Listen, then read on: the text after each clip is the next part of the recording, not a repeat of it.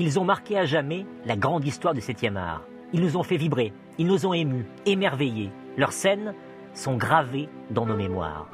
Je suis Thierry Chaise, journaliste cinéma, et pour accompagner le cycle Les films mythiques sur Paris Première, je vous propose un voyage à la découverte des petites histoires derrière ces œuvres qui ont marqué vos souvenirs de spectateurs. Je vais vous raconter les secrets de fabrication d'un des films cultes de la dernière ligne droite du XXe siècle. Forrest Gump de Robert Zemeckis, sorti en 1994.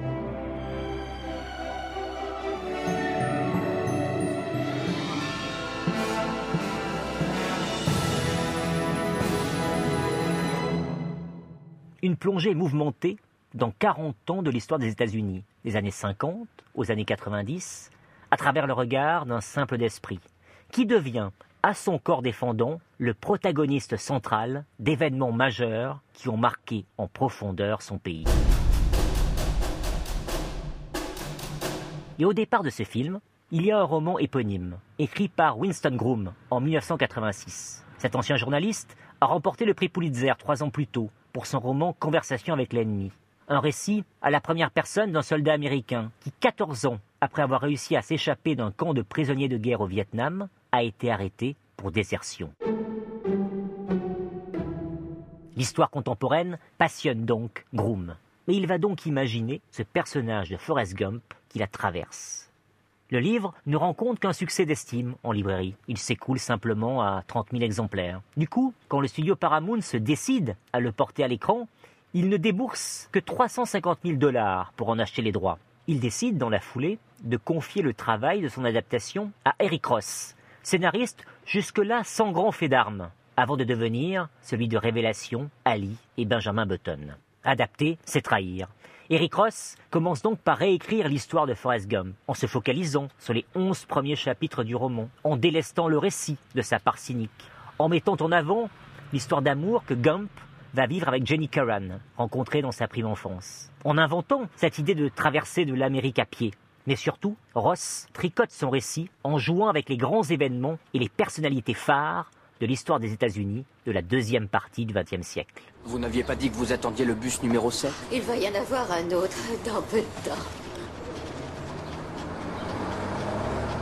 Alors, comme j'avais été une star de football et un héros de la guerre et un capitaine de crevettier, une célébrité nationale et, un diplômé d'université, le conseil municipal de Greenbow en Alabama décida de se réunir et il m'offrit un bon job. Gump va ainsi rencontrer à l'écran pas moins de trois présidents américains, JFK, Lyndon B. Johnson et Nixon, mais aussi Elvis Presley ou encore Rosa Parks. On va aussi découvrir que sa mère l'a prénommé Forrest en mémoire de Nathan Bedford Forrest, un des fondateurs du Ku Klux pour qu'il se souvienne que dans toute vie, on peut faire des choses qui n'ont aucun sens.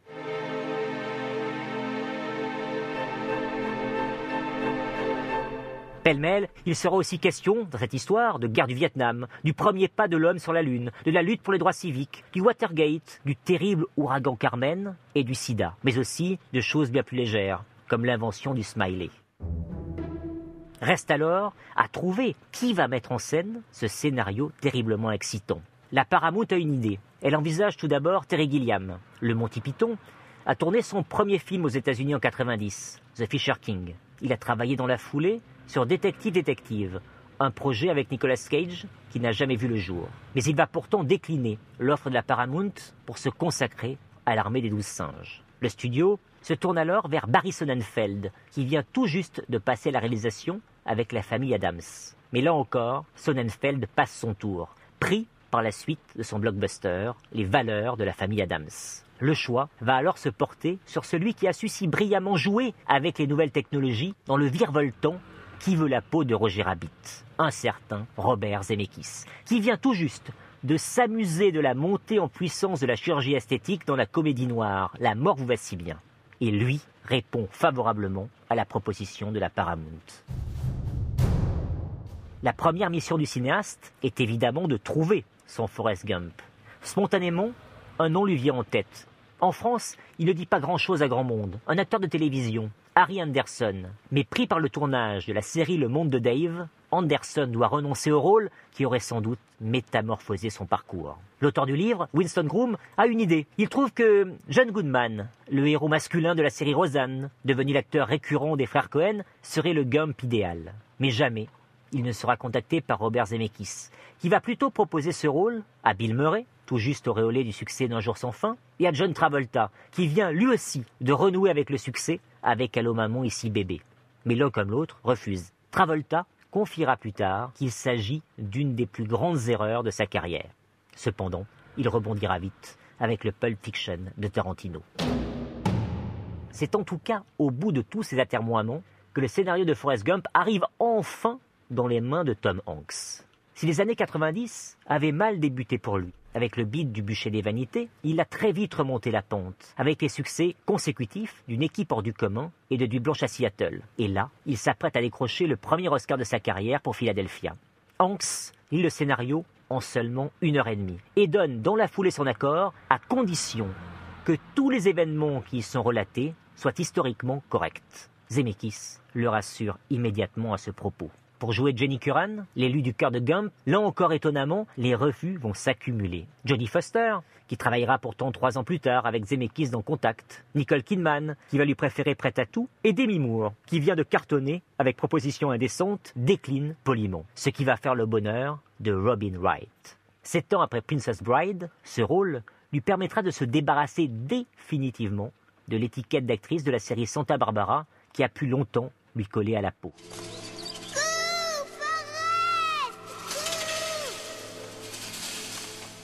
Et aux côtés de ce duo Hanks-Wright, Forrest Gump va permettre aussi à Haley Joel Osment, le futur héros du sixième sens, de faire ses débuts sur grand écran dans le rôle du fils de Tom Hanks. Une fois ce casting réuni, place au tournage. Celui-ci débute en août 93 et va s'étaler sur pas moins de six mois. Un tournage qui fait évidemment la part belle aux effets spéciaux. Leur responsable est un des maîtres du genre, Ken Ralston, qui a déjà remporté trois Oscars pour Cocoon et deux films de Zemeckis, qui veut la peau de Roger Rabbit et La mort vous va si bien. Son travail va littéralement captiver les spectateurs de l'époque, comme un saut technologique où l'on comprend que désormais, en termes d'effets spéciaux, plus rien ne sera comme avant. Une date clé, en particulier grâce aux scènes qui propulsent Tom Hanks dans les documents d'époque. Pour ces moments-là, le comédien est filmé devant un écran bleu, avec au sol des marques pour coller aux archives vidéo, avant qu'il soit intégré par des techniques de morphing dans ces images où les mouvements des lèvres des personnalités sont modifiés numériquement pour coller au nouveau dialogue.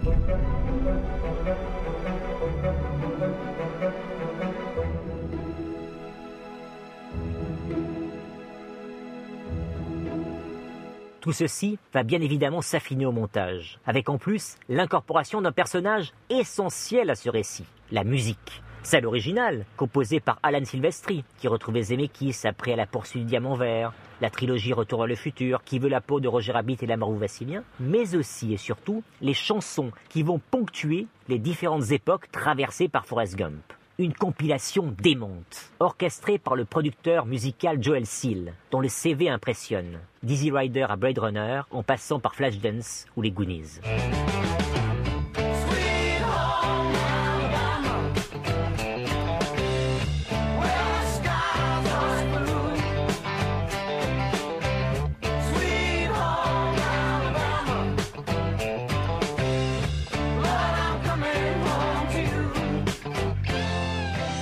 Zemeckis ne lui donne qu'une seule direction, une BO qui ne doit réunir que des artistes américains, car Gump n'aurait rien acheté d'autre. Au fil des 2h20 du film, on peut ainsi se délecter à entendre Elvis Presley, Aretha Franklin, les Beach Boys, Jimi Hendrix, John Baez, Bob Dylan, les Supremes, les Doors ou encore Simon and Garfunkel. Résultat, l'album s'écoulera à plus de 20 millions d'exemplaires.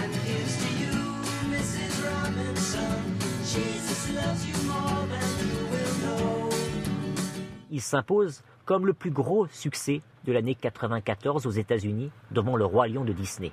Dans le monde, il va totaliser près de 680 millions de dollars alors qu'il n'en a coûté que 55.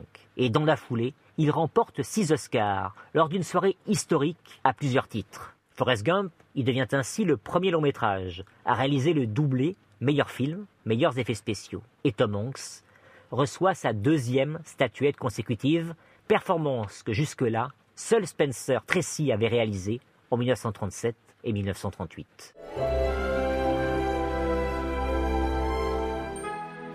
Mais la postérité de Forrest Gump ne s'arrête pas là. Booba Gump, le nom du bateau utilisé par son héros, devient une chaîne de restaurants aux États-Unis. Bruce Springsteen fait une allusion au fameux dialogue La vie c'est comme une boîte de chocolat, on ne sait jamais sur quoi on va tomber, dans sa chanson My Best Was Never Good Enough. Et on annonce même un remake indien du film de Zemeckis pour Noël 2020.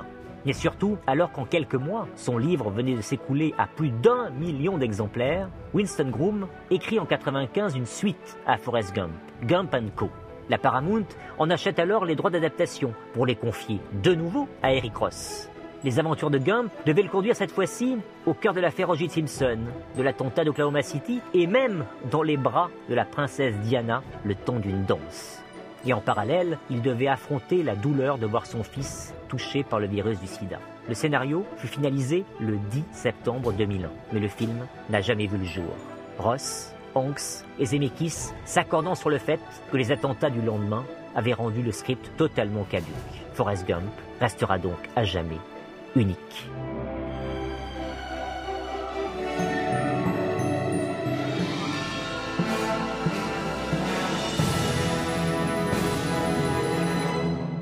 Venez d'écouter le sixième épisode de notre podcast consacré aux films mythiques.